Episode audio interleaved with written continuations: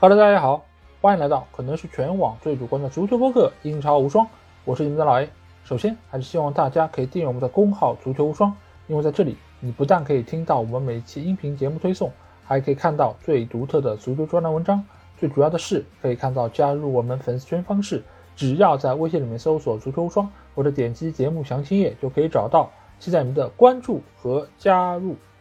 那在上周末啊，英超第三十七轮进行了所有的十场比赛。那在这轮比赛中，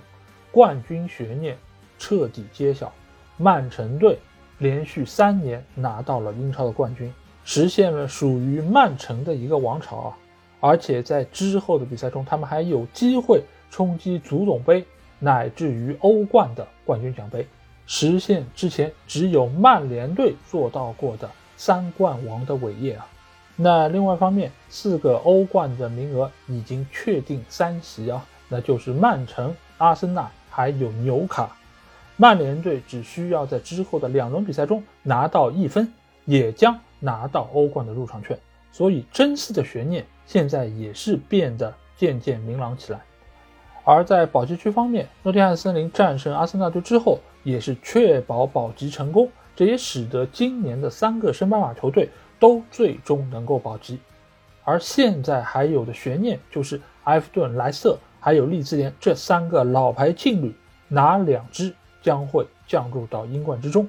最后一轮将会确定他们的最终排位。那这期节目我们还是会和之前一样，先来说这十场比赛的一个概况，之后呢会进入到旋转门时刻的最后一部分，最后六支球队将会在那儿等待着大家。同时，还有上期节目中已经和大家预告过的，就是针对赛季中的那个赌局，我将会做出的回应，还有所谓的打脸时刻，大家可千万不要错过了。好，那话不多说，接下去就有请大家和我进入到本期的精彩内容。好，那第一场比赛我们要来说一说这一轮最重要的一件事情啊，那就是曼城夺冠。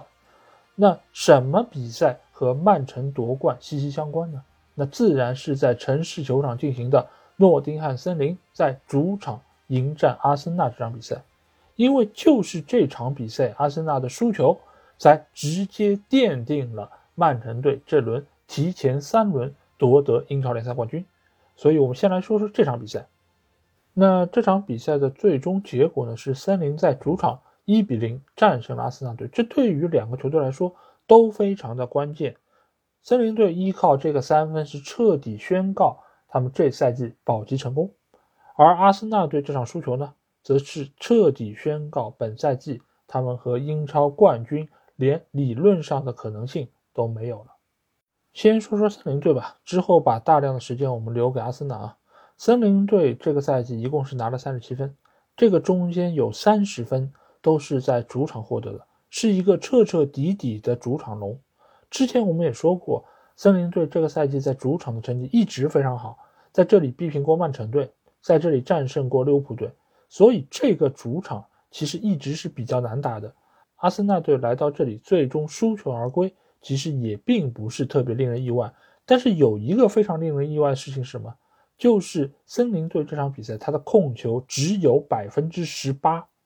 这个是自 Opta 有记录以来，英超单场获胜球队最低的一个控球率，所以这也说明森林队他很好的把握住了创造出来的机会。尽管两个球队这场比赛其实他们都没有创造出太好的破门良机，但是依靠主场氛围，依靠对于胜利的渴望，森林队还是很艰难的拿到了这场比赛胜利。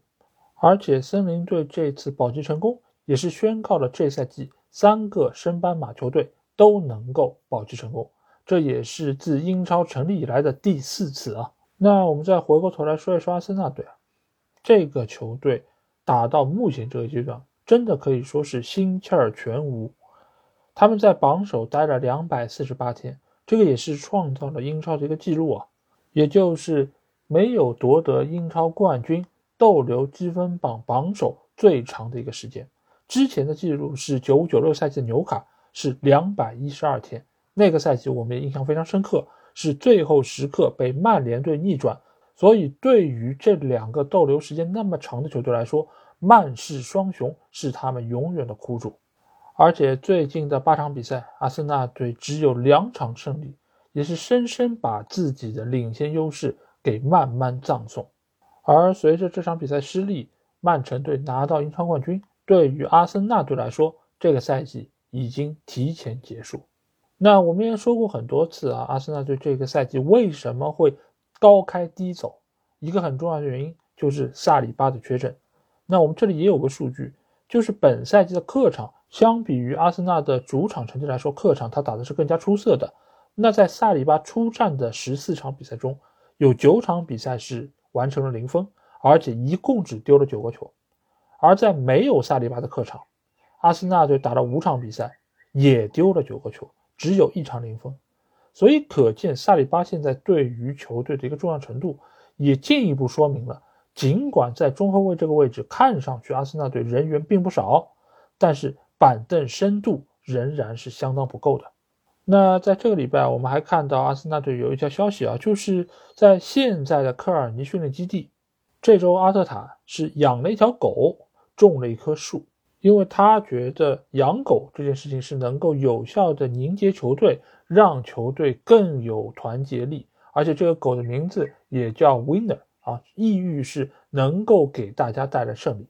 这个事儿我不能说他做的错啊，他肯定本意上也是希望大家可以从这个失利的情绪中能够尽快的走出来，也能够将这些球员更好的团结在一起。但是现在阿森纳队的问题。远不是养一条狗、种一棵树可以解决的，因为每每当比赛进入到最后阶段，你该打的鸡血都打了，球员该振奋精神能振奋出来的早就已经都掏出来了，而在这个情况之下，能够让球员兴奋起来，能够让球员迸发出最后一点能量的是什么？那就是能够在球场上有更好的正反馈，而在这个时候。阿森纳队是属于越打越没有精气神，得到的全部都是负反馈，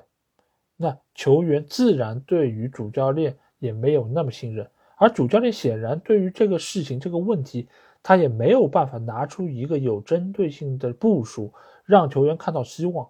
这就是现在的阿特塔。有一些球迷啊对他的评价我也看到了，就是说阿特塔就是一个会打鸡血的教练。这个说法我觉得是有点片面，但是某种程度上来说，他的打鸡血的这么一个风格还是深入人心。确实也有他成功的案例，但是在比赛的最后阶段，球员已经非常疲惫，伤病情况也很严重的情况下，怎么让球员球队能够发挥出比原有更好的水准？那就是要让他们不断赢球。那在这个情况上，你除了让球员能够有更好的状态之外，你作为主教练能不能够很好的调配阵容，根据场上的不同情况来有针对性的应变？这个其实对于球员的心理状态也是非常重要的，而这一方面恰恰是阿特塔非常欠缺的一部分。首发阵容基本不变，替补什么时间点换人也非常固定。这一点就像我们以前诟病索夏是一样的，你的所有换人，球迷都猜得到；你的所有针对性的部署，都是按部就班的。那你又怎么能够说在场上出其不意的战胜对手呢？反观瓜迪奥拉，他的战略部署没有一次能够让人猜得到，甚至于他的换人，很大程度上也是出乎于球迷意料之外的。有时候吧，不换人。有时候换人吧，到最后几分钟才换，球迷都觉得这个你有什么意义呢？但是对于瓜迪奥拉来说，每一个动作、每一个部署都有它的深意。可能在那一天那一刻你未必能够了解，但是当你回过头来再看他整个的这个做法，它中间是有其内在逻辑的。但是阿特塔在这方面显然还是有比较大欠缺。那对于来年的赛季来说，我觉得阿森纳队会比今年遭受到更多的挑战和困难。一方面是现在这批球员他也是面临一定的更新换代，有一些球员将会被卖掉，有一些新的球员将会被补入到球队之中。那球队能够给予主教练多少支持，这个其实并不太清楚。另外一方面呢，就是这赛季其实有好多支球队都是处在自己比较低迷的一个状态之中，包括切尔西，包括热刺。那到了明年呢？这两个球队换了主教练之后，会不会有一个反弹？再加之滕哈赫拿到了资金买入新球员之后，会不会比现在更加出色？还有就是纽卡、维拉、布莱顿等等这些球队，他们这个赛季表现非常出色，他们明年或许会更出色。那这些球队纷纷回到他们该在的位置的时候，阿森纳队还能不能够？保持这赛季同样的竞争力，这个就是非常大的一个挑战。更不要说在他们头顶还有一个实力非常坚强，可能比所有英超球队都更出色的曼城队在那里。所以这赛季阿森纳队没有拿到冠军，确实非常可惜，有点像一五一六赛季的莱斯特夺冠那一年，就是几乎所有的球队都拉胯了。但是在这样的情况之下，你没有办法拿到冠军，等到下一年只会更难，希望只会更加渺茫。但是不管怎么说，这个赛季也是后温格时代最好的一个战绩，联赛的亚军。这个对于阿特塔，对于这批年轻的孩子来说也是非常大的一个激励啊！毕竟下个赛季他们也将重返欧冠的舞台，那对于整个球队来说，他们也将迎来新的挑战。那目前来说，只能走一步。看一步，练好自己的内功之后，和其他的那些球队一样，十九路诸侯讨董呃瓜迪奥拉。那阿特塔所率领的阿森纳队一定是不可或缺的中坚力量。好，那下场比赛我们来到是莫里纽克斯球场，在这里狼队将主场迎战是埃弗顿队。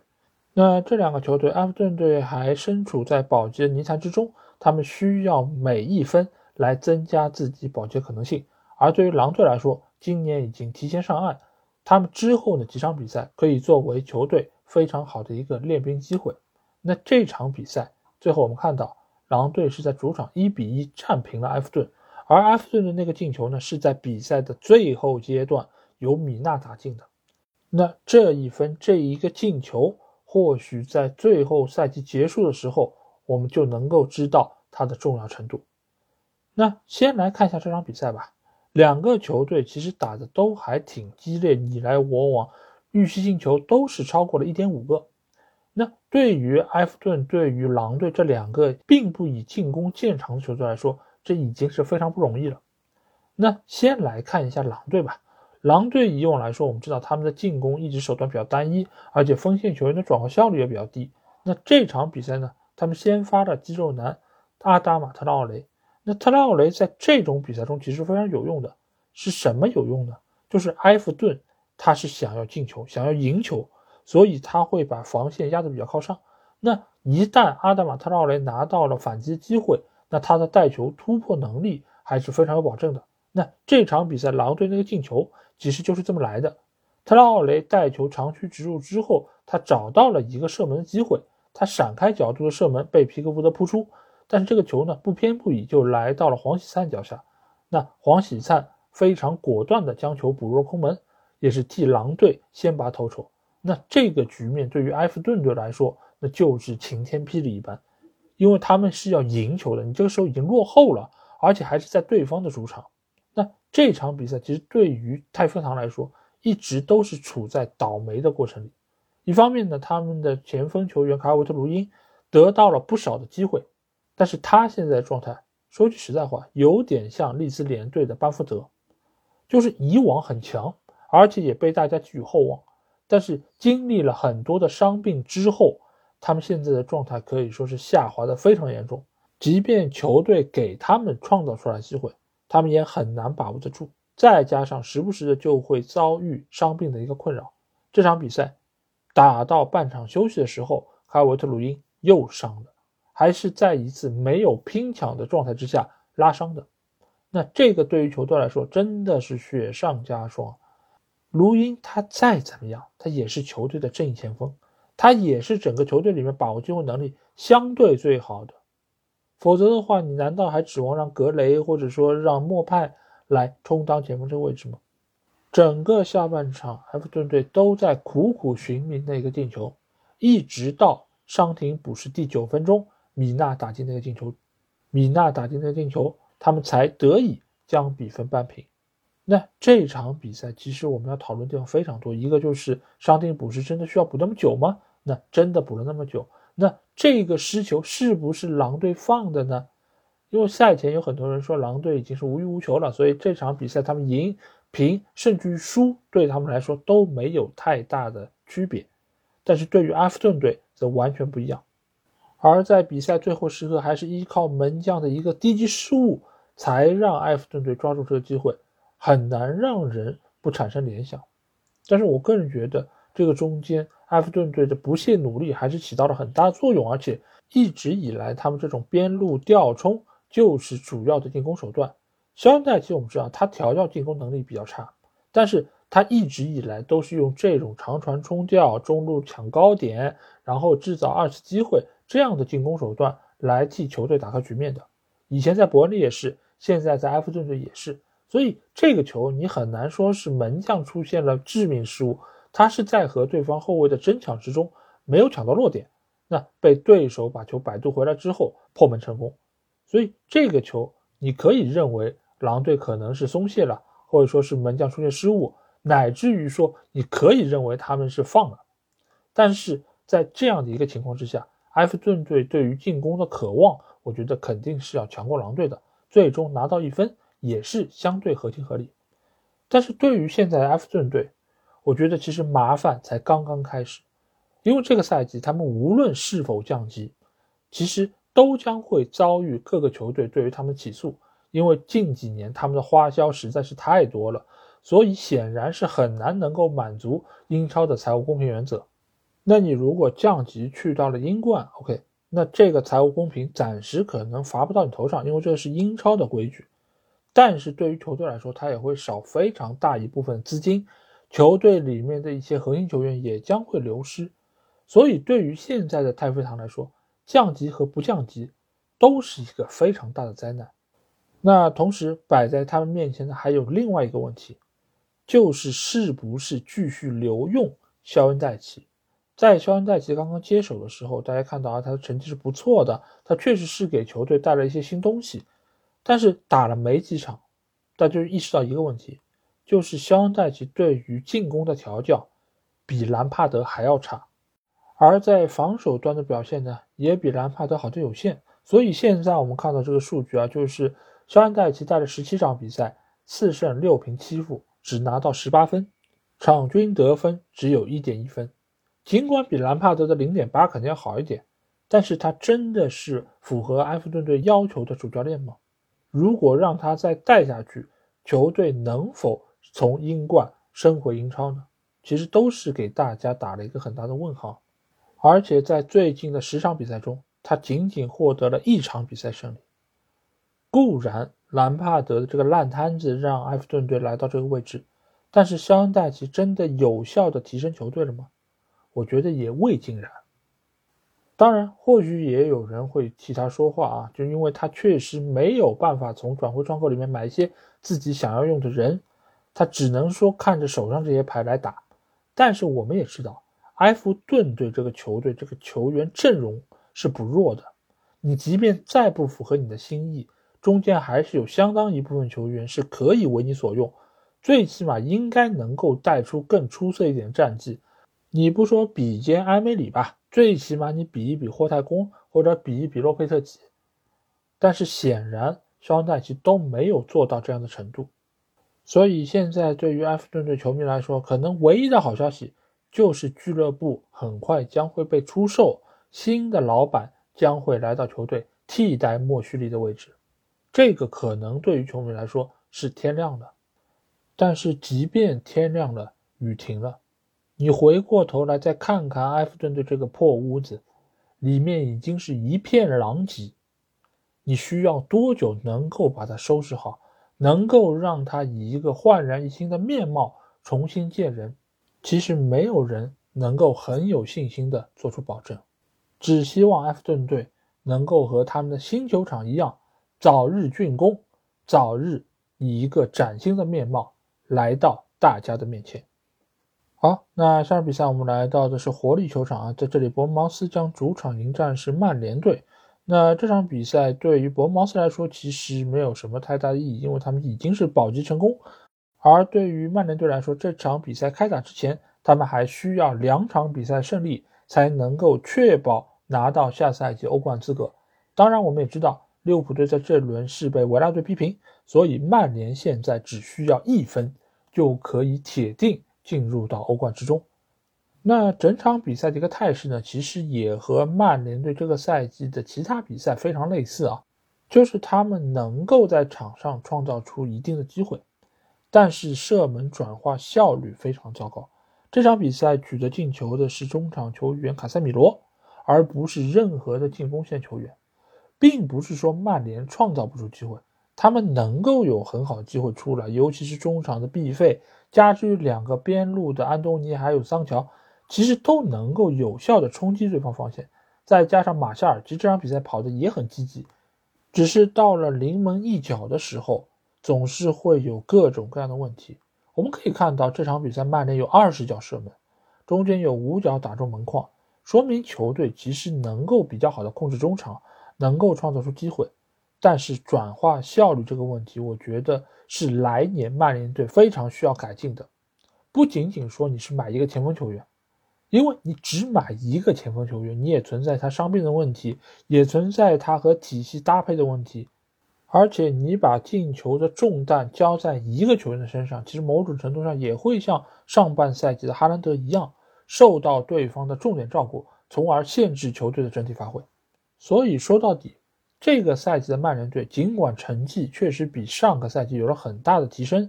球队的精神面貌各方面也都有了很好的发展，但是不可否认的是，现在的曼联队真正能够独当一面的优秀球员还是太少了，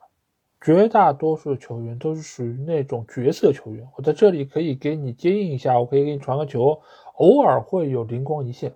那这个发挥呢，一方面是不够稳定啊，就像我们说的神一场鬼一场；另外一方面呢，就是这个球员他的整体能力上限是比较低的，就是即便你能够有稳定发挥，你也很难拿出那种让人眼前一亮的表现，所以也就造成了曼联队很多的进攻就是给到某几个人脚下，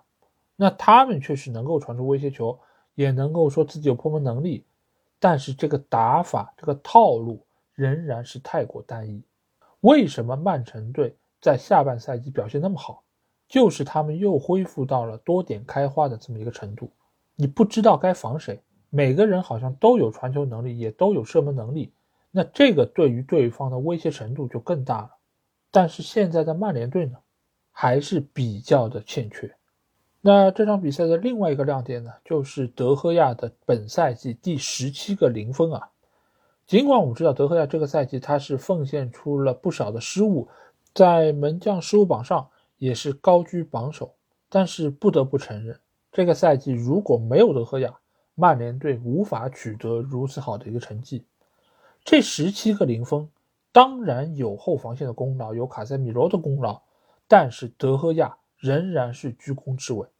他在门线上的反应，他在门线上的高接低挡。是球队能够不是球最大的保证，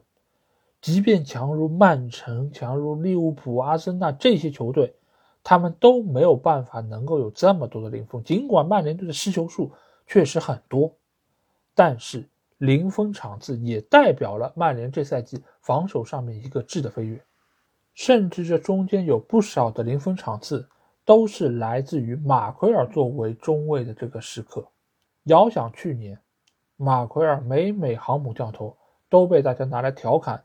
都让大家觉得只要他上场，曼联队必失球，德赫亚必忙碌。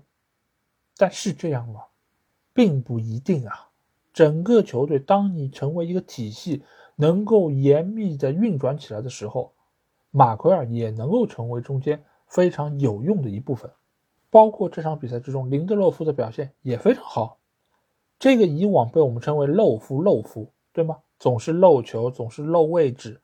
但是这周的比赛中，他的表现真的相当出色，有好几次关键位置把球捅了出去，才能够让德赫亚不暴露在对方的炮火之中。所以今年的曼联队确实还有相当多的问题，尤其是在曼城、阿森纳队这些强队的衬托之下，而且这些问题并不是说一个夏窗、一个冬窗、一个赛季就能够弥补回来的。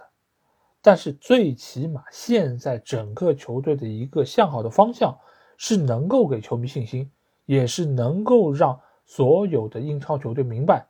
以前那个令人胆寒的曼联队正在慢慢的回来。有人说现在的曼城队六年五冠，对吧？有可能今年还是三冠王，如何如何的无敌，如何如何的王朝厉害。但是这一切都是曾经曼联队做到过的。曾经的曼联队也拥有过这样的头衔，但是此一时彼一时。曾经你非常厉害，曾经你非常的不可一世，但是你也会有打盹的时候，你也会有沉沦的时候。曼联如此，曼城一样如此。所以永远不要说英超大结局，也永远不要说曼城未来不会遇到敌手。唯一不变的就是变化。这样处在变化之中的英超联赛才会变得愈发的好看。最起码现在的这个曼联给了我信心，让我看到了希望。好，那下场比赛我们来到的是克拉文农庄球场，在这里，富勒姆队将主场迎战是水晶宫队。那这两支没有压力的球队啊，这轮的比赛打的是非常精彩，最后比分是二比二，双方都是大开杀戒啊，而且这个进球打的也是非常漂亮。那富勒姆队这边是米特洛维奇、梅开二度，一个头球，一个点球。那米神现在回归到球场之后啊，他这个进球状态是非常的好。这一方面呢，就是本身他之前的一股压抑的火气啊，得以在这几场比赛中集中爆发。另外一方面呢，也是由于他这八场比赛的竞赛啊，也是让他这段时间休息的比较好。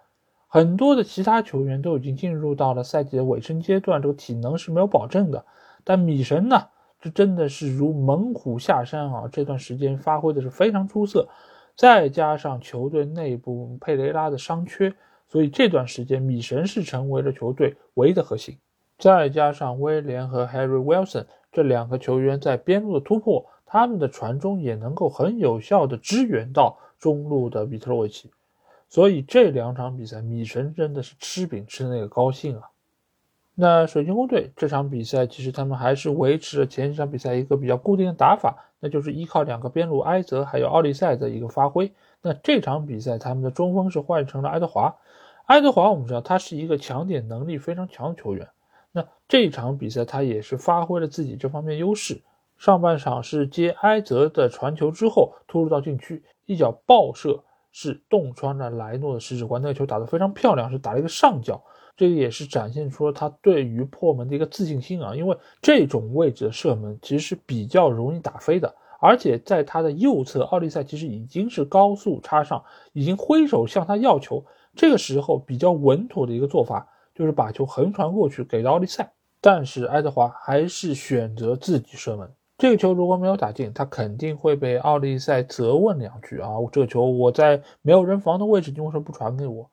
但是这个球他非常干脆的把球抽了进去，一脚爆杆射门啊，也是非常好的体现他的个人能力。同时也可以看出霍太公对于这些前锋球员的一个部署，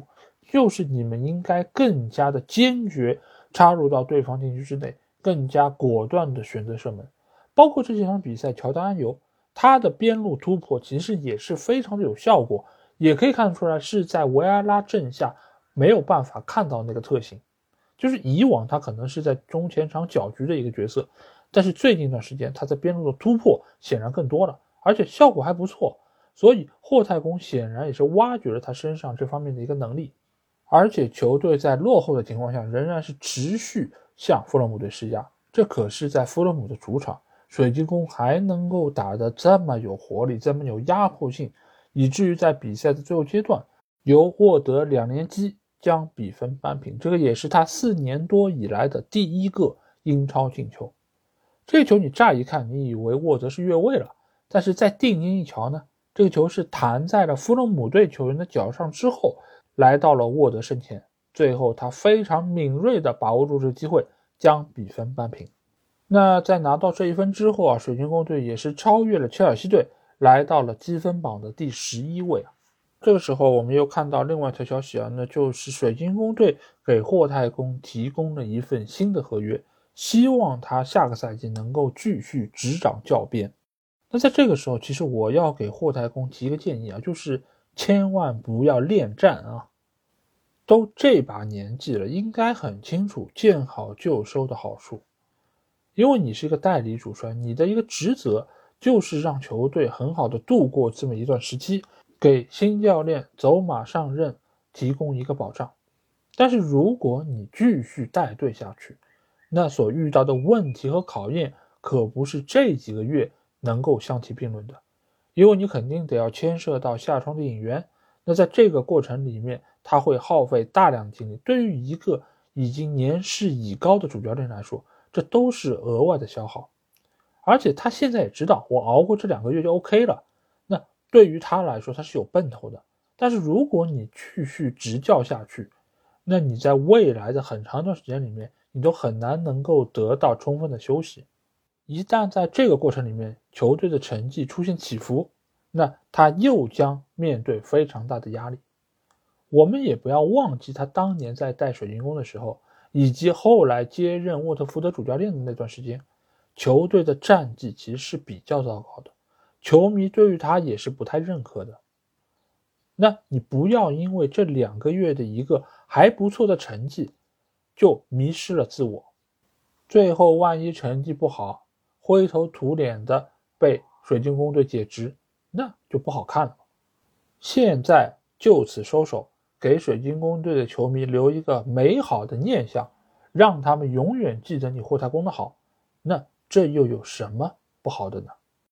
好，那下场比赛我们来到是托纳姆热刺球场啊，在这里热刺将主场迎战是布伦特福德，这个也是热刺本赛季的最后一个主场的比赛，他们自然想要在主场观众面前打出一场酣畅淋漓的好比赛。那比赛一开场啊，球队确实是履行了他们的诺言，在第八分钟的时候，哈里凯恩就打进了一个进球，而且这个进球打得非常的漂亮，是一个任意球的配合，库鲁塞夫斯基往后一踩。哈里凯恩外围的一脚远射，这个球是画出了一道美丽的弧线，打进了死角。现场的观众终于是长出了一口气，他们很久都没有看到球队有这样的表现。这个是哈里凯恩本赛季联赛第二十八个进球，这个如果是放在以往的几个赛季之中，那他是稳稳的可以拿到金靴。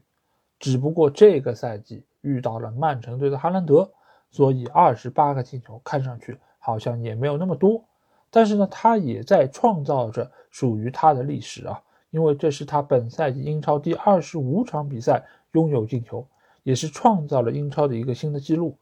同时，他也是英超历史上第二个单赛季伦敦德比进球数字上双的球员，这是他本赛季伦敦德比打进的第十球。那上一个做到这样的选手呢？是效力于切尔西队的哈萨尔巴因克。那同时，这也是哈里凯恩本赛季第七次啊，在进球的情况下依然输球，而这个历史也是仅次于瓦尔迪在一七一八赛季所创造的九次的记录。所以，这一切都可以看成哈里凯恩在热刺队是一个悲情的英雄。而热刺这场比赛最终是输了球，他们是一比三输给了布伦特福德。所以也让本赛季热刺队的丢球数达到了六十二个，他们也是第二支一个赛季进球和失球都超过六十个的球队。上一个球队是哪个球队呢？哎，也是热刺啊，是零七零八赛季时候的热刺。所以这个赛季的热刺也可以看成是他们近一段时期以来最差的一个战绩啊。很多人都会说啊，热刺队现在已经没有心气儿了，所以他们这个比赛总是在输，是球员出工不出力。但是如果你看了这场比赛，你会发现热刺其实踢的还挺卖力的。之所以没有赢下来，很大程度上是由于主教练的能力，他对于整场比赛变化的调整能力以及反应能力是比较欠缺的。在上半场，热刺打得相当不错，哈里凯恩取得了一个进球。孙兴民也拿到过一次单刀的机会，可惜没有把握住。埃莫松还有一个禁区内的头球被门线上的后卫解围，所以热刺队的机会不可谓不多。那怎么到了下半场就被对手连进三个呢？主要还是因为托马斯·弗兰克他先做出了变阵，他把奥耶卡换下，换上了达姆斯高，增加了中前场的活力和跑动能力。那布伦特福德的第一个进球就来自于达姆斯高。这个球一个边线球掷出来之后，达姆斯高在中场要球，这个时候他的身边没有任何的热刺球员上去盯防，他很轻松拿球之后就分到了右路。维萨再将球传给了姆贝乌莫，姆贝乌莫横切进来之后，用他的左脚兜出了一个弧线，将球打入了死角。这个球也是彻底吹响了布伦特福德反攻的一个号角。之后第二个球很快就到了，这个球也是来自于中场西基的一个拼抢，他抢下了哈里凯恩这个持球，之后传给了后卫线，过渡了一下之后，西基又传出了一个非常有穿透力的身后球。姆贝乌莫和西基之间的传跑配合非常的完美，他几乎就是贴着对方的本代。本代其实已经看到了姆贝乌莫起速，他也要去防，但是呢，姆贝乌莫速度很快，他切进来之后，这个防区应该是朗格莱去防的，但是朗格莱他回来慢了，所以他最后一刻没有封堵住姆贝乌莫的射门。这个球尽管是个小角度，但是姆贝乌莫打得非常的刁钻，所以最终也是将比分。逆转超出，成为二比一。那在比赛的最后阶段，热刺队他压上猛攻，所以也给到了身后比较大空档。这个时候呢，再加上斯基普他持球的时候有些犹豫，那这一犹豫之间，姆贝欧莫和另外一边的巴普蒂斯特两个人就去加防他。那很快这个球就在后场被断下，就地发动了反攻。姆贝欧莫很干脆的分给了边上的维萨。维萨的把握机会能力，我们知道是非常出色的，所以这个球他非常轻巧的一条就过了对方的门将福斯特，所以这个比分也就被锁定在了三比一。尽管在最后时刻，理查里森是有过改写比分机会，但是他这个赛季的进球运真的是非常的欠佳，这个球也不例外。最终比分也没有被改写，热刺最后一个主场以失利告终。我刚才说了这么多。形容这场比赛具体的一个情况，就是想要说明，其实并不是热刺队的球员不努力、不投入，而是当托马斯·弗兰克他在辩证的时候，他在改变自己打法的时候，梅森在干嘛呢？梅森他没有做出任何的调整。热刺队的第一个换人是用小卢卡斯换下了丹朱马，而这个时候，布伦特福德已经将比分逆转了，他们已经二比一领先了。在这个时候，梅森再想出要换人，我要去改变我的打法，增加我的进攻球员，派上佩里西奇，派上博洛等等，其实已经太晚了。所以你说热刺这批球员他不努力不拼吗？我觉得最起码不是所有球员都不努力都不拼，像哈里凯恩、像孙兴民、像理查里森这些球员，他们肯定是努力的。但是足球它毕竟是一个团队的项目，你中间有一个部件。没有契合准，那就有可能整个球队的进攻效率都上不来，再加上教练的能力有限，那这场比赛最终输球也非常的正常。那对于布伦特福德来说，最近一段时间我们也知道，伊万托尼已经开始在执行他的停赛了，因为他最早也将要到明年的一月份才能够为球队复出。那在这个时间段里面，布伦特福德他必须要找到。合适他的一个进攻方式来替代曾经那么有效的一个进攻体系，也就是维萨姆维乌莫和伊万托尼。所以最近一段时间，托马斯弗兰克也是尝试了多种方式啊。同时，这一批新球员他们也想要在主教练面前能够尽量的发挥出自己的能力，好在下个赛季继续能够替代球队出战。所以，原本被认为无欲无求的小蜜蜂。最近一段时间的发挥却是非常的出色。那另外一个受大家瞩目的球员哈里凯恩呢？这场比赛或许是他在热刺球场的最后一场比赛，也不好说。没有人知道他的下一站会去哪里，也没有人知道他能不能够最终离开热刺。但是现在所有人都觉得，这样一个大英帝星，这样一个状态如此出色的球员。一个能够在单赛季打进二十八个联赛进球的主力前锋球员，不应该在热刺埋没自己的天赋啊。我们是这么想的，凯恩也是这么想的，但是现在横在他面前的最大障碍，就是他还有一年的合同，俱乐部一定会给他安上一个非常高的转会身价，那这也将极大的阻碍他转会成功。所以，凯恩的下一站在哪里，我也不知道。但是，我想在这里祝哈里凯恩好运。因为他这几年的努力拼搏，孜孜不倦地取得了那么多的进球，他配得上一个更好的归宿。好，那下场比赛我们来到是安菲尔德啊，在这里利物浦队将主场迎战是阿斯顿维拉。那这场比赛最后的比分我们看到是一比一战平啊，但是这场比赛内容远比这个比分要激烈的多。相比我们刚才说到那几场比赛，这场比赛真的是有意思啊，它有点球。有越位不算，然后还有疑似红牌，包括还有最后时刻的扳平进球。这个进球呢，是来自于将要离开的老将啊，也是队内的传奇前锋球员。而且这场比赛结果也将很大程度上决定本赛季哪些球队将会拿到下个赛季的欧冠资格。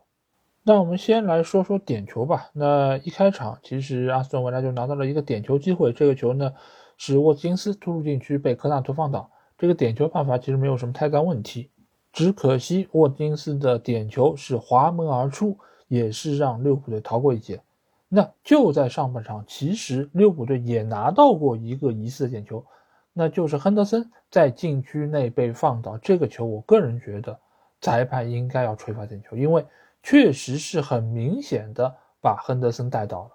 但是裁判和 VR 在看了录像之后都没有做出判罚。或许他们觉得这个球可能不够严重，不足以让亨德森倒地，或许是吧。但是我觉得裁判在这场比赛中其实有多个判罚对于利物浦队都是不利的，甚至有时候是有一点点的明显偏袒维拉队。就比如说明斯踢哈克波那一下。这个球，我们从哈克波之后把球一撩起来看，其实很明显的看到，很明显的两道红印子，就是球鞋的鞋钉从上至下划过的印记。这种动作单腿蹬踹，红牌无疑啊！居然裁判只给了黄牌，而且 VR 也没有介入。VR 介入的话，就是他们觉得这个也是红牌，他们才会介入。那显然他们觉得这个球黄牌够了。那我觉得真的是有一点点滑稽。你说，像卡塞米罗那个铲球，蹭在球上踩了个球车，说他蹬踏给了个红牌，真的是莫名其妙。这个动作，明斯被红牌罚下，而且有追加处罚，我都觉得一点也不过分。就像我这个礼拜刚刚在足球无双里面说过的，以前天津队那个门将施连志，对吧？单腿飞踹高峰。也是一样的路子，一样的动作，居然当时甲 A 联赛给黄牌，到现在过了几十年，英超联赛还只给黄牌，真的是莫名其妙了。你们说好的保护球员呢？保护在哪儿啊？再加上利物浦队下半场有一个越位的进球被吹掉，这个球其实是有一点点说到的。路易斯·迪亚斯的回传打在了道格拉斯·鲁伊斯身上。弹回到了范戴克的身前，范戴克再把球扫到中路，最后哈克波将球打进。这个球如果道格拉斯·鲁伊斯是被动接球，也就是说路易斯·迪亚斯的传球是直接打到他身上，弹到了范戴克身前，那这无疑是一个越位，没问题，因为范戴克确实是比路易斯·迪亚斯更靠近底线，这个没问题。但是你可以看一下这个球。他是迪亚斯传到中间之后，道格拉斯·鲁伊斯有一个带球的动作，这个球你完全可以认定他就是想要控球，只是没有控好，把球自己传给了范戴克。如果是这样的话，范戴克是不算越位的。但是在这个情况之下，裁判仍然认定这个球是被动接球，所以范戴克越位在先，这个球也就被吹掉了。所以你们发现了吗？像这种可吹可不吹的球，裁判无一例外都偏向了维拉队。而如此严重的犯规，最后也降格处理，红牌变成了黄牌。所以利物浦队这场比赛最终没有拿下，我觉得裁判在中间也有一点点小小的责任。当然，最后时刻我们知道菲尔米诺打进了扳平的进球，这个也是菲尔米诺在安菲尔德的最后一场主场比赛。他在利物浦队的职业生涯可以说是非常的辉煌，他代表球队出战了三百六十一场，打进了一百一十个进球，并且有七十一个助攻，替球队拿到了七个冠军的奖杯。他也是作为球队红箭三峡非常重要的一个组成部分。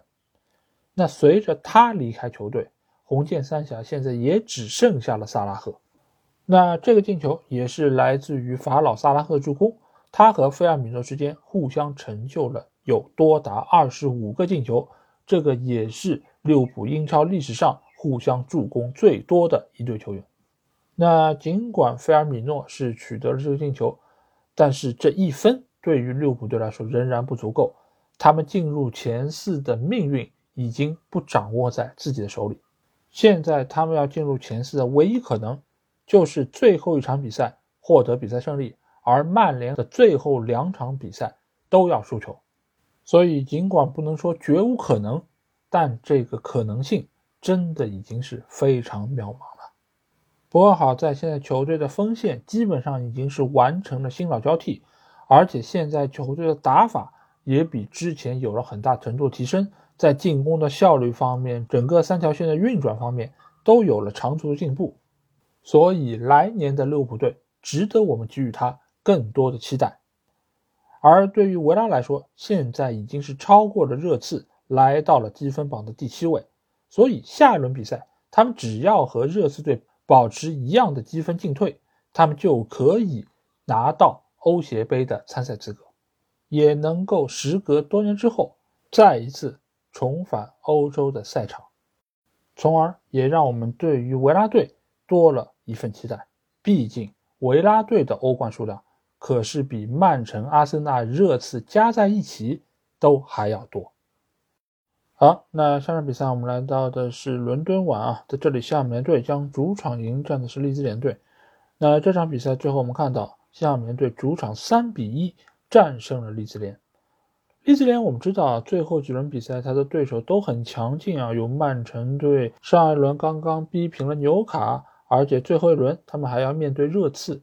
所以这一场对西汉姆联队比赛对他们来说，相当于是这四场比赛中最为轻松的。但是没有想到，他们做客伦敦城又输球了。本赛季他们七次来到伦敦全部输球，而且这个赛季他们在客场仅仅拿到九分，只比森林队的七分多一点点。而且更为可惜的是啊，这场比赛他们是先进球的一方。那这赛季利兹联队在先进球的情况下，总共丢掉了二十五分，和森林队并列第一。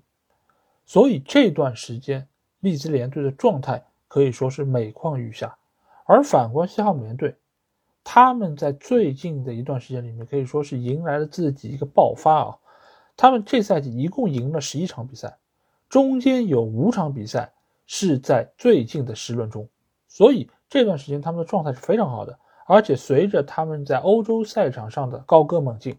他们现在可以说真的已经是找到了本赛季最好的一个状态。原本很多人还认为啊，西汉姆联队这个赛季已经是无欲无求了，因为毕竟联赛再打的怎么样，他们也没有办法能够冲到上半区，而欧协杯或许是他们最后的一根救命稻草。毕竟这也决定了他们下赛季是不是能够去到欧洲赛场，但是没有想到他们在主场面对利兹联这样一个急于抢分的队伍，还打得如此硬气。当然，这毕竟是他们最后一场主场比赛，他们需要在主场观众的呐喊声中给大家一个完美的句号。但是比赛打得这么有统治力，确实是出乎大家预料，因为在赛后的 XG 的一个数据中。他们以二点一五比零点八九占据了一个明显的优势，也和最终这个比分是比较的吻合。那西汉姆联队这场比赛表现最好球员，我个人觉得是中场的帕奎塔而不是这场比赛奉献一球一助攻的鲍恩。因为帕奎塔这场比赛他在中场的调度、传球、拿球尽显大将之风啊，尤其是在最后关头，他抹过底线的几个晃动，非常的漂亮写意，也让兰奇尼非常轻松的打进了西汉姆联队这场比赛的第三个进球，也彻底杀死了比赛。那再来看一下他们的对手利兹联队，这场比赛输掉之后，他们已经在本赛季丢了七十四个球。是整个联盟中丢球最多的。尽管我们一直知道利兹联队他的防守很糟糕，他会丢很多球，但是我们一直对他的进攻还是挺有信心的。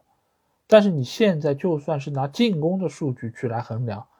其实他也并没有给出大家一个特别亮眼的表现。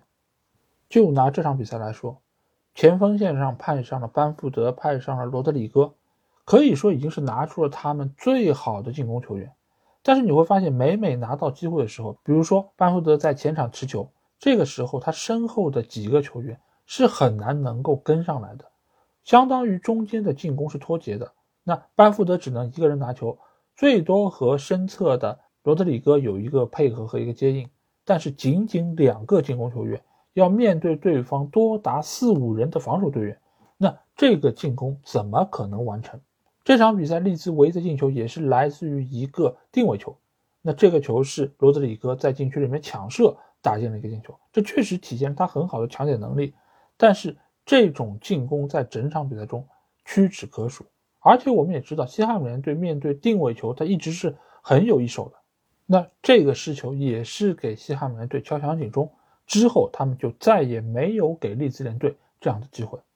那这场比赛在比赛期间啊，还有一个小插曲啊，就是阿德戴斯在场边捡到了五英镑啊，他拿到这个纸币呢，想要上交给警察叔叔，而发现周围没有警察叔叔，身边只有一个第四官员。他说：“哎，我要不就把这个钱交给第四官员吧。”第四官员看到之后说，连忙摆手：“你这个是干嘛？公然行贿是不是？”那阿德戴斯只能笑笑：“要不把这钱给助理教练吧。”那助理教练说：“你就收着吧，回头请我们吃个烤串就行了。反正球队快降级了。”那这种事儿，你说在我们天朝就不太可能出现，对吧？因为我们早就普及了电子支付。果然，国外比我们这儿要落后很多啊。也或许是阿德戴斯年纪比较大，听过原来这首歌，对吧？我在马路边捡到五块钱，把它交到警察叔叔手里边。看来大山姆这个觉悟还是比较高的。但是觉悟高归觉悟高，球队的名次却在一路走低啊！现在利兹联队真的已经是离降级只有一步之遥了。阿勒戴斯那两百多万的保级奖金估计也是拿不到了，所以只能捡起五块钱放进自己的兜里，拿一点是一点吧。好，那下一场比赛我们来到今天凌晨刚刚进行的本轮最后一场比赛啊。那就是在圣詹姆斯公园球场进行的纽卡主场迎战莱斯特的这场比赛，最后这场比赛的结果零比零互交白卷，好像看上去是一场非常平淡的比赛，但是如果是看了这场比赛录像集锦的朋友一定会知道，纽卡是占据了压倒性的优势，全场比赛纽卡是贡献了二十三脚射门，而莱斯特城只有一脚射门。也就是下半场伤停补时第九十二分钟，卡斯塔涅在禁区里面那脚射门，是全场唯一一脚，而且是打中门框。其余时间，莱斯特城几乎没有发动起任何的攻势，预期进球只有零点零九，控球率只有百分之二十二，可以说这是一场完全一边倒的碾压的比赛。所以零比零的结果对于莱斯特来说已经是最好的一个结果。而对于纽卡来说，这场零比零是他们本赛季收获的第七场零比零，也是全联盟最多。但是这一分已经足够他们确保下赛季能够参加欧冠联赛。而上一次他们能够进入到英超前四，是在整整二十年前，零二零三赛季。所以对于球队来说，这赛季的表现可以说是出乎绝大多数人的意料，包括出乎他们主教练埃迪豪的预料。他坦诚地表示，赛季初的时候，球队的目标并不是进入前四，但是他超额的完成了任务。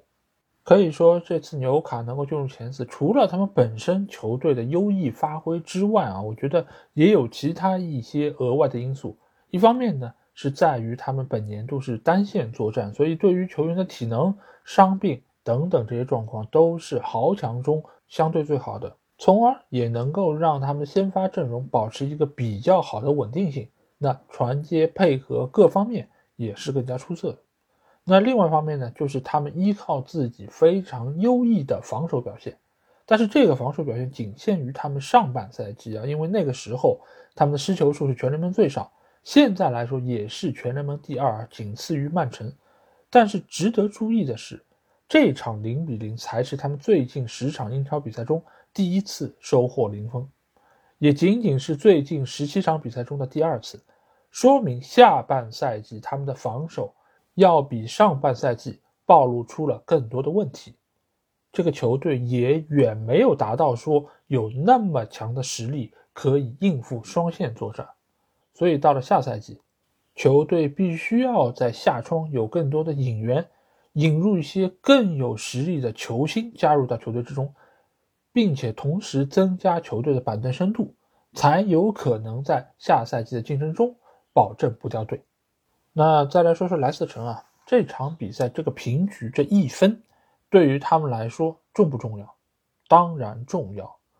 尽管他们现在还是落后埃弗顿队两分，但是他们在净胜球上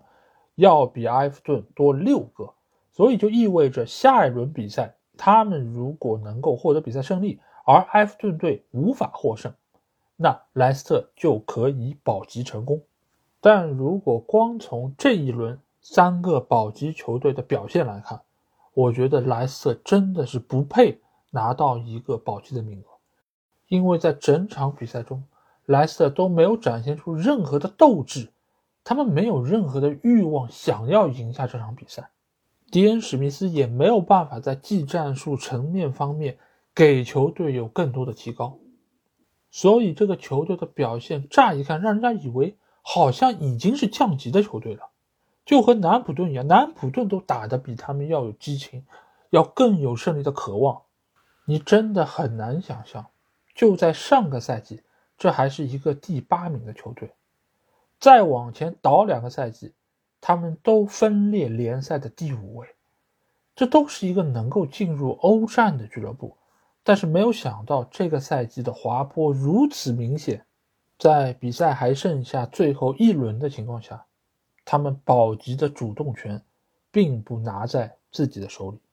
因为埃弗顿队只要赢球，利兹联和莱斯特城两个球队都将双双降级。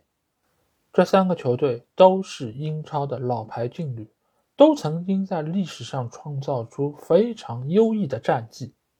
尤其埃弗顿队，甚至从来没有从英超降级过。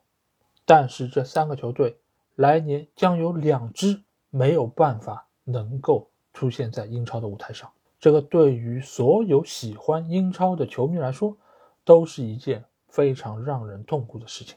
从这些俱乐部里面走出了无数我们耳熟能详的球员，但是当这些球员风光不再，或者当他们离开球队之后，这些俱乐部，他们慢慢的走向了低谷。一直走到了今天这一步，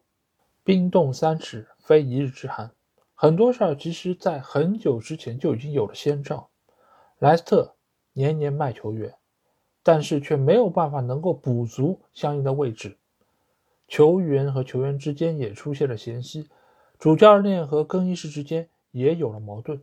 那这一切的问题，在这个赛季达到了一个顶点，因为下窗的时候。泰国老板没有钱给到俱乐部买人，使得这些矛盾被进一步的激化，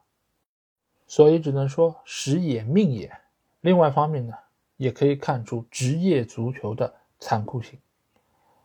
那我们在最后一轮就期待一下啊，看看哪一支球队能够逃出升天，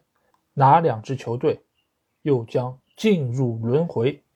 等待下一次的涅槃。重生。好，那下场比赛我们来到的是美国运通球场啊，在这里布莱顿队将主场迎战的是已经铁定降级的圣徒南普顿。那最后这场比赛结果其实并没有太出乎大家意料啊，布莱顿队在主场三比一轻松战胜了南普顿，而且从赛后的数据来看，布莱顿队也是占据了压倒性的优势。但我们会发现，这两个球队其实还有一些共通之处，一个就是他们都在本赛季更换过主教练，就是现任的主教练其实也都是新晋带队的，而且两个球队也都是以年轻球员为主。那为什么球队和球队之间的差距如此明显？南安普顿作为副班长最后一名将会降入到英冠联赛之中，而布莱顿队呢，则是一百多年以来第一次打进了欧战。这两个球队差距不可谓不明显。那最主要的一个点就是在于，南安普顿这个球队是这个赛季新搭建的，里面有大量的球员都是这两个窗口新买入的。所以，对于球队体系的适应，其实并不是特别充分。而布莱顿队呢，一方面他确实是卖出了几个球员，比如说库库，比如说比苏马，但是更大程度上，他们引进这些球员，并不是这赛季才买进的。比如说昂达夫，比如说三球王，都是之前已经买入，只是外租给了比利时球队来进行锻炼，现在是回到球队进行效力。而且他们也并不是说一来就能够打到主力位置，他们也是和球队有了很长时间的磨合之后，才有了现在这个效果。而且更为主要的是，布莱顿队这个球队，他的买人是有系统性的，他不是瞎买，他并不是说别人说他有潜力我就把他买进来，而是他有内部的一套算法，能够让这些球员在最短的时间里面能够和球队相磨合、相融洽。再加上他们请到的德泽尔比。尽管当时波特离开球队时候确实挺突然的，很多人也没有想到，但是德泽尔比是很早就已经在布莱顿队的引援名单上了，他们对他已经观察了很久，知道他的风格和布莱顿队是相融合的，所以在这一刻引入他并不是一个被动换人，而是一个主动换人。再加上布莱顿队这个球队，尽管他确实有很多的年轻球员。但是队内还是有些核心成员，他们是老将，比如说后防线上邓克、费尔特曼，中场的拉拉纳，前锋线上维尔贝克，这些都是经验非常丰富的老球员。他们不但在队内是有领袖的气质，同时他们也可以把自己的经验传授给这些年轻球员，让他们更快的成长。那这赛季布莱顿队在英超联赛之中。二十岁以下的年轻球员一共是打进了十个进球，冠绝英超，而且是远远领先于其他球队。那这个就是整个球队以年轻球员为主，老球员为辅的这么一个成功的体系。而且德泽尔比入主的这个时间也非常关键，他是在九月底入主的。那到世界杯之前，他还有一个多月时间，所以他能够和球队有比较好磨合，再加之。本队其实去打世界杯的球员并不那么多，只有八个球员，所以绝大多数的球员还可以跟他一起在队内进行合练，所以也让下半赛季的布莱顿队有了脱胎换骨、让人眼前一亮的这个表现。所以每一个动作，布莱顿队其实都做得非常的合理，也让他们在成绩上能够有所回报。而反观南普顿，他们在世界杯前一刻解职了哈森许特尔。让内森·琼斯到队，这确实是一个不错的选择。但是这个人你是不是选对了？他来到球队之后，他的理念能不能够灌输给球员？这个中间其实也是牵涉到这个人选，这就显然是一个比较被动的换人。确实，内森·琼斯在卢顿队带的不错，卢顿现在也进入到了英冠附加赛决赛，很有可能明年出现在英超的舞台之中。但是卢顿能成功？并不代表南普顿能成功，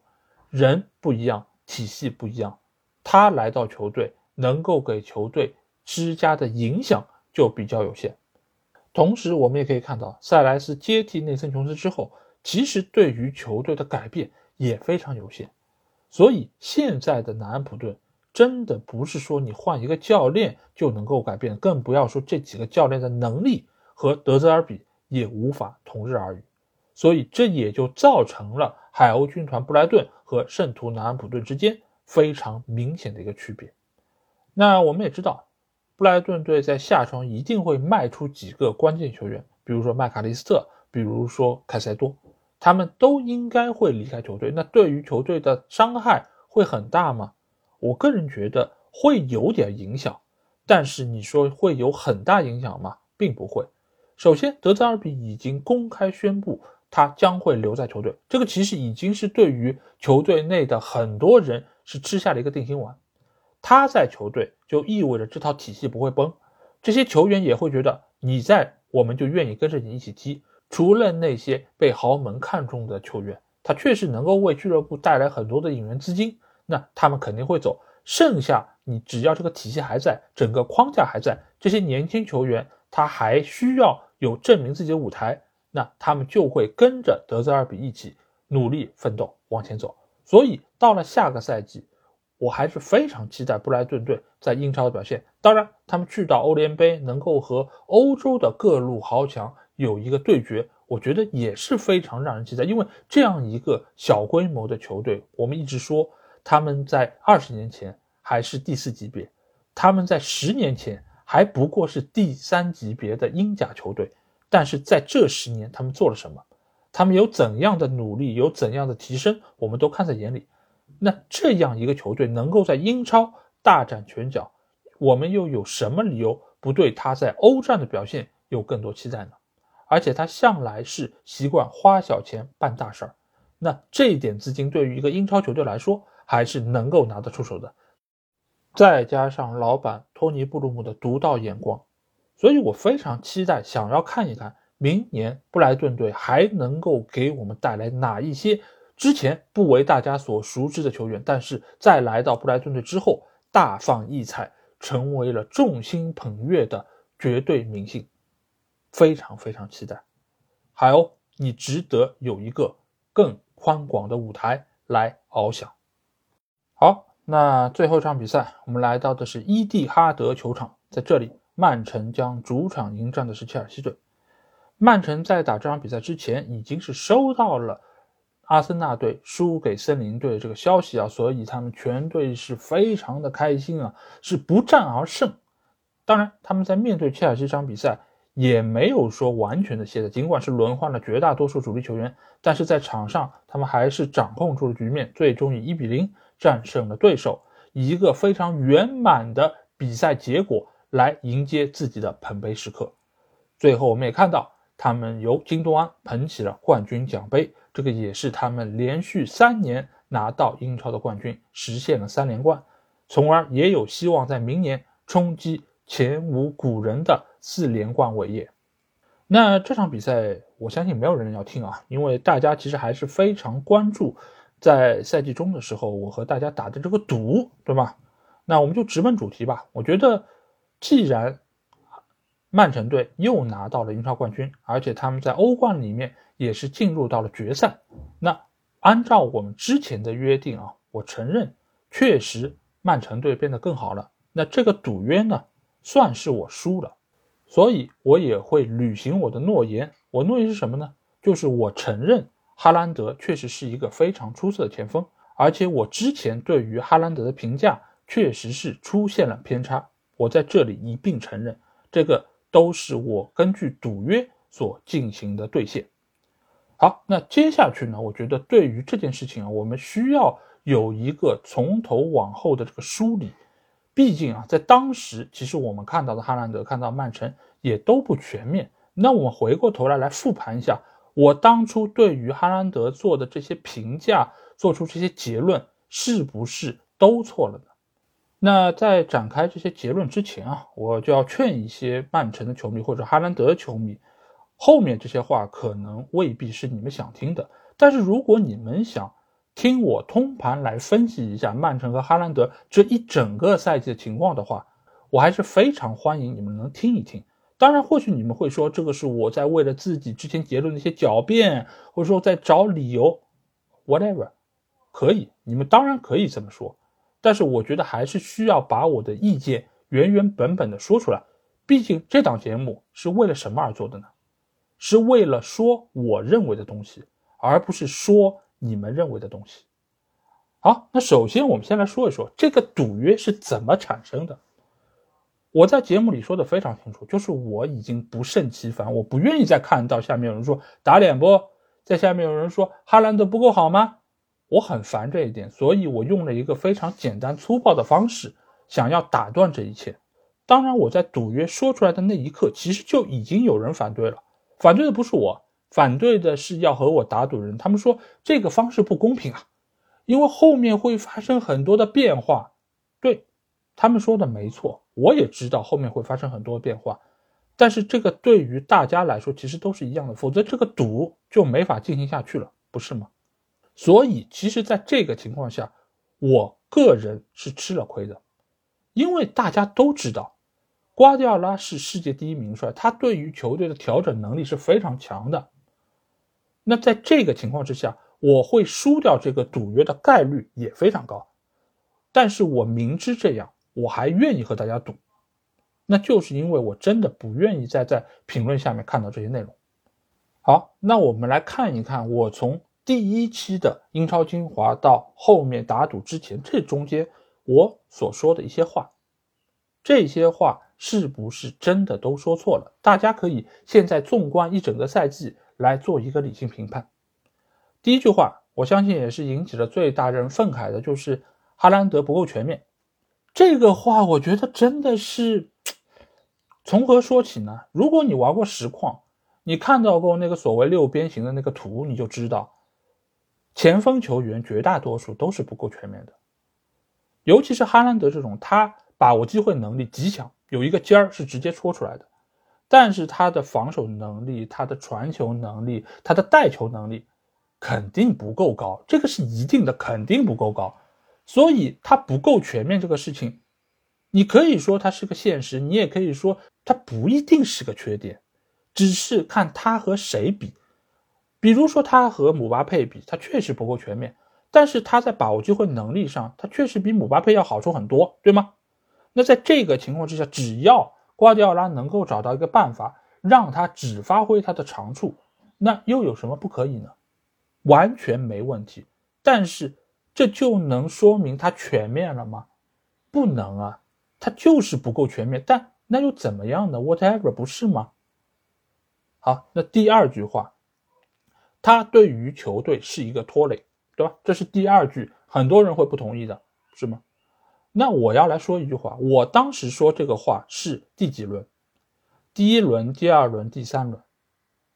就是他在曼城大杀四方、场场比赛上演帽子戏法那个阶段，大家还记得吗？赛季初的时候，我一直说的这句话是有一个前提，大家可以去翻听啊，我没有任何的删改，以前内容都在。这个前提就是，如果曼城队还是围绕哈兰德为核心这样踢。那他对于球队是个拖累，那对于球队的成绩是一个拖累。这句话放在当时，他场场进两三个球的局面之下，很多人都会不同意。但是如果你把时间表翻到十一月份开始，往后一直到一月底两月份那个阶段，我相信很多人都会同意我说的话，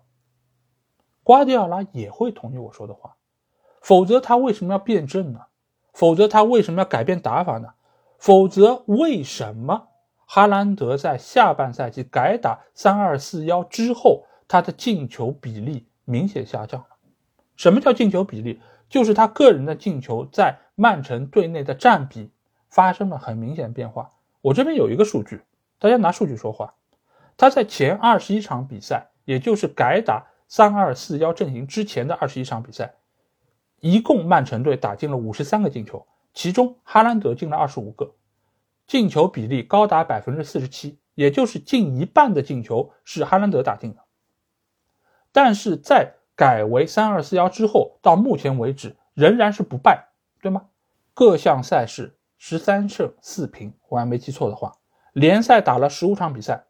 曼城进了四十个球，哈兰德只进了十一个球。进球比例来到了百分之二十七，和之前的四十七下降了二十个百分点，这是一个非常明显的变化。那哈兰德的进球变少了吗？是变少了。那曼城队的进球变少了吗？并没有。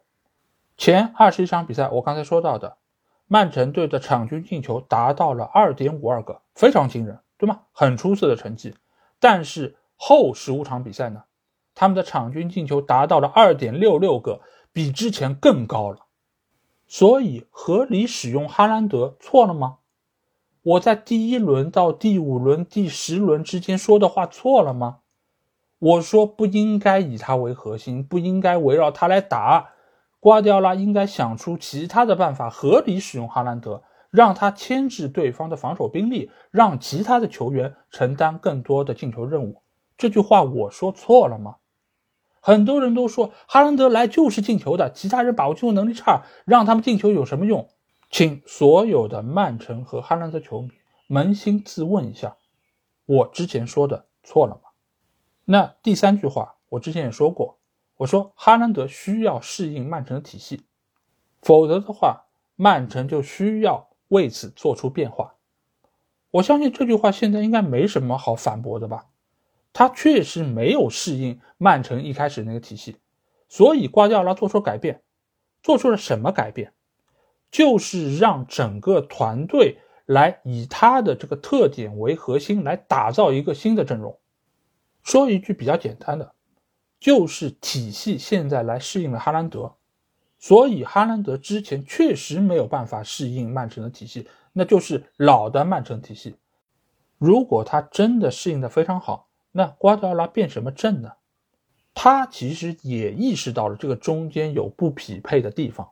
也正是这个不匹配，让这赛季曼城的丢球数比去年多了非常多。当然，我也在节目里说过，我知道瓜迪奥拉会变，只是没有想到他变得那么慢。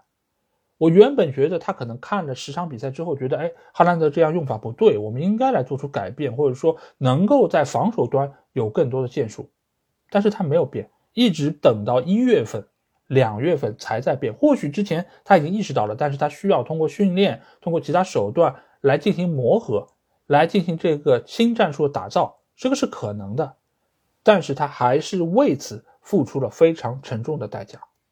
这个代价从现在来看可能没什么，因为曼城还是冠军，他们还是完成了对于阿森纳队超越，但是这只不过是因为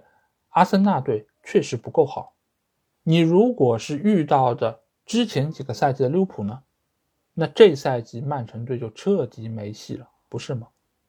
那我对于哈兰德的几个论点，基本上我刚才都已经阐述了。如果有什么遗漏的，希望大家也能够在评论区告诉我，那我看看能不能够之后还有机会来回应一下。但是我主要这些论点，现在回过头来看都说对了，而且在。打赌进行到一半的过程中，当时其实已经有很多人在群里也好，在评论区跟我说：“哎呦，老艾，你这次打赌要赢了。”但其实我从来也没有说我要以这个赌约赢或者不赢来作为什么诉求，而且我一直对于瓜迪奥拉是非常有信心的，因为他总归能够想出一些新的玩法、一些新的阵容、一些新的应对方式，所以我也从一开始就信任。他能够用好哈兰德，但是这个用好显然不是赛季初很多人看好的那个样子。所以，当瓜迪奥拉改打三二四幺之后，我看了整个曼城队的打法，我看了他们的推进之后，我就知道这个要比赛季初强很多，而且这个打法在短时间之内，或许其他球队很难找到拆解的办法。所以，你看我后来还说哈兰德吗？从来不说了。我还说瓜迪奥拉吗？说的，我吹了他好几次，对吗？听节目的朋友一定都知道，当时的曼城队其实还没有领先阿森纳，他还落后，甚至一度落后八分，对吗？但是在那个时候，我再也没有诟病过哈兰德、曼城、瓜迪奥拉，这就是我非常清楚的看到了曼城的变化，我也清楚的看到了他们走在一个正确的变化道路上。所以，至于赌约赢不赢，不重要。那些打赌所谓赢了的人，我相信中间的绝大多数，也并不是预料到了瓜迪奥拉能够做出那么出色的改变才和我打的赌。或许很多人就是非常享受问那一句：“打脸了吗？”啪啪啪，是不是？如果这么说就能够让你们高潮的话，那你们大可以来啊！但是我更期待的是，在我们节目下方能够有更多理性讨论的声音，因为我不希望我们的节目听众是和懂球帝下面的很多喷子是一样的。当然，我们节目是在公开的平台发布的啊，所以我也没有办法能够阻止任何人来收听我的节目。但是我还是深信一点啊，就是能够通过节目来筛选我们的听众，让更多的有识之士能够成为我这档节目的听众，因为我对于节目的内容有信心，我对于自己的观点有信心。好，那这件事儿，我觉得也就此告一段落。至于你们对于我刚才的这个说法是不是接受，我相信每个人都有自己的判断。那用一句在球迷之间非常常见的话来做一个结尾吧，那就是赌约输了，但老 A 没输。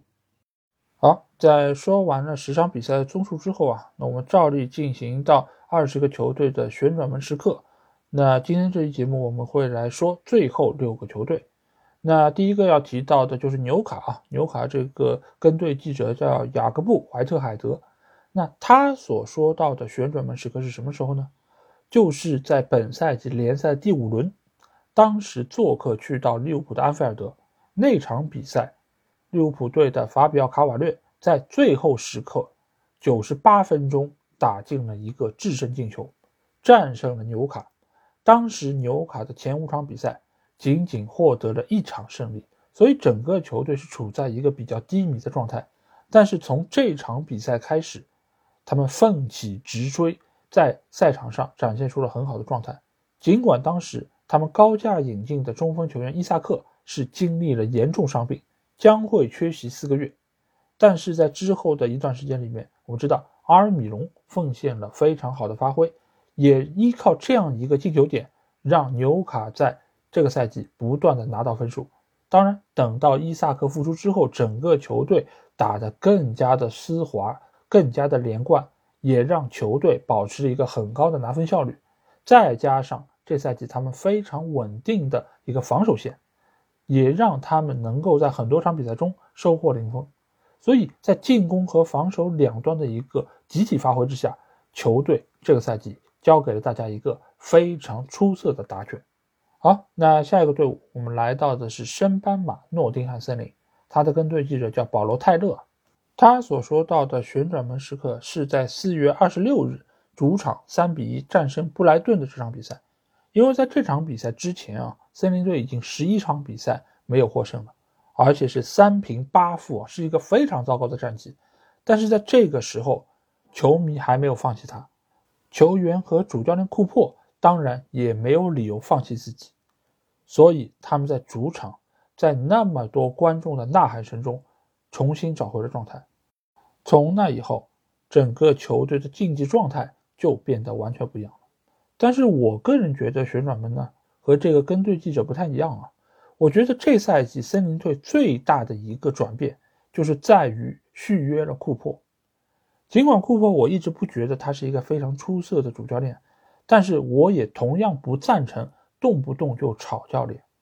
库珀确实是在今年有过一段时间表现相当糟糕，像刚才保罗泰勒提到的，这是一场不胜，其实就是中间非常重要的一个点。但是俱乐部以及老板没有放弃。老板甚至于是把总监都炒了，他也没有炒主教练，他也是给予了他极大的信任，所以库珀现在也用球队保级这样一个成绩来回报了老板，让他知道他今年投出的一点几个亿没有白花，明年这些人还能继续用，明年这套阵容可以更加夯实、更加稳定，能够给大家带来更好的比赛。那下一个球队，我们来到是南普顿。那这个跟队记者呢，他叫雅各布·坦斯维尔。那他所提到的旋转门，其实和我认为的是差不多，就是他觉得今年球队在夏窗签了十名球员，这中间只有两名是二十五岁以上球员，而且这些球员中除了奈尔斯，没有任何球员是有英超经验的。所以这个引援其实就从一开始定下了一个基调，就是这批球员需要比一般的引援更长的适应时间，而且他们也未必能够兑现之前大家对他们的期待，因为他们确实太年轻了，没有人能保证他们在第一年就能适应英超，就能够展现出自己的能力。另外一方面呢？也就是这个赛季频繁的更换主教练，先是炒掉了哈森许特尔，之后请了内森琼斯，成绩不好又炒掉，之后让塞莱斯来作为主帅，一直到现在。你如果是不信任哈森许特尔的，就应该早点将他解职；你如果是信任他的，就应该给予他更多的信任。但是现在的南安普顿已经是到了一个进退维谷的阶段。你根本不知道下一步该怎么办，而且从现在情报来看，塞莱斯也很有可能将会从主教练这个位置上下来，这批球员也将重新适应新的技战术打法，而且更有可能的一个局面就是这个球队内有潜力的球员也好，有实力的球员也好，都将离开圣徒，那南安普顿重返英超所需要的时间可能就会变得更长一些。那下一个球队，我们来到是热刺啊，他的跟队记者叫查理·埃克莱谢尔。那他所说到的旋转门呢，其实就是孔蒂的解职时间。这个解职时间并不是说他在炮轰俱乐部的那个时刻，而是在世界杯之前，其实俱乐部就有可能将他解职。一个很重要的点就是在于，孔蒂在当时已经明确表示他不会再续约。也就是说，这个赛季不管成绩好不好，孔蒂都不会在下赛季出现在球队。那你又怎么能够对于这样一个主教练有过高的期望呢？而且世界杯那个阶段是有长达一个多月的休整时间，如果在世界杯之前就可以将他解职，那新教练走马上任，适应球队布置打法，一个多月时间也能够把自己的理念布置个七七八八。那对于热刺的伤害可能就会没有那么严重。那现在呢？我们知道，孔蒂是在一个非常临时的状态下被解职的，而之后请的代理主帅斯泰林尼也好，梅森也好，其实对于球队来说都是只有进一步的下滑。他们固然有执教能力的问题，但是另外一方面呢，他们其实也没有太多的时间给这批球员灌输自己的理念。所以热刺这赛季的这个情况，真的可以说是一步错，步步错。那下一个球队来到是西汉姆联队啊，他的跟队记者叫罗森·托马斯。那他所提到的旋转门时刻，就是在四月头上主场一比五输给纽卡的这场比赛。这场比赛失利被认为是西汉姆联队本赛季的一个最低点，而且也是莫耶斯再度面对输球。将会被解职这么一个局面。我们知道，这赛季莫耶斯经历过好几次这样的一个局面，但是最终他都一一走了过来。那这一场一比五之后，他也一样做到这一点，而且他在赛后和球员的对话中，其实也和大家开诚布公的谈到这一点，希望大家能够在之后的比赛中做好准备，因为如果这场比赛再输，我就有可能要去度假了。那之后，我们知道他是经历了五轮比赛的不败，而且也是连续第二个赛季晋级到欧战的半决赛。而且我们现在知道，西汉姆联队已经是进入到了欧协杯的决赛，有机会拿到冠军，进而拿到下赛季参加欧联杯的资格。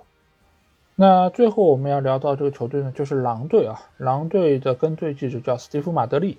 他说到啊。狼队今年其实有一个非常关键的旋转门，那就是在十月二十号的时候，有一个叫迈克尔·比尔的人，其实差一点成为了狼队的主教练。他是 QPR 的主教练，由于他在 QPR 的执教能力得到了狼队肯定，所以他原本是过来要接替史蒂夫·戴维斯来出任狼队主教练。但是没有想到呢，过了一天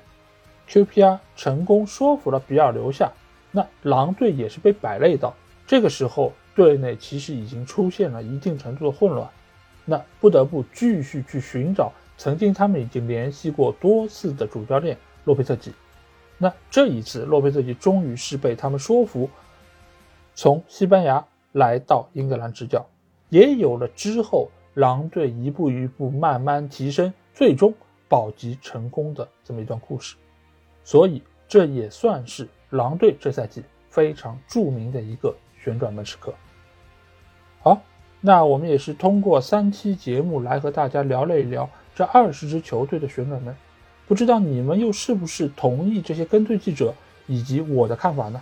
那非常希望大家能够在我们的评论区留言。同时，如果想要和我直接交流，也可以来加我们的群，只要在微信里面搜索“足球无双”就可以找到，期待您的关注和加入。那这期节目就到这儿，我们下一期也就是本赛季英超的最后一轮精华节目再见吧，大家拜拜。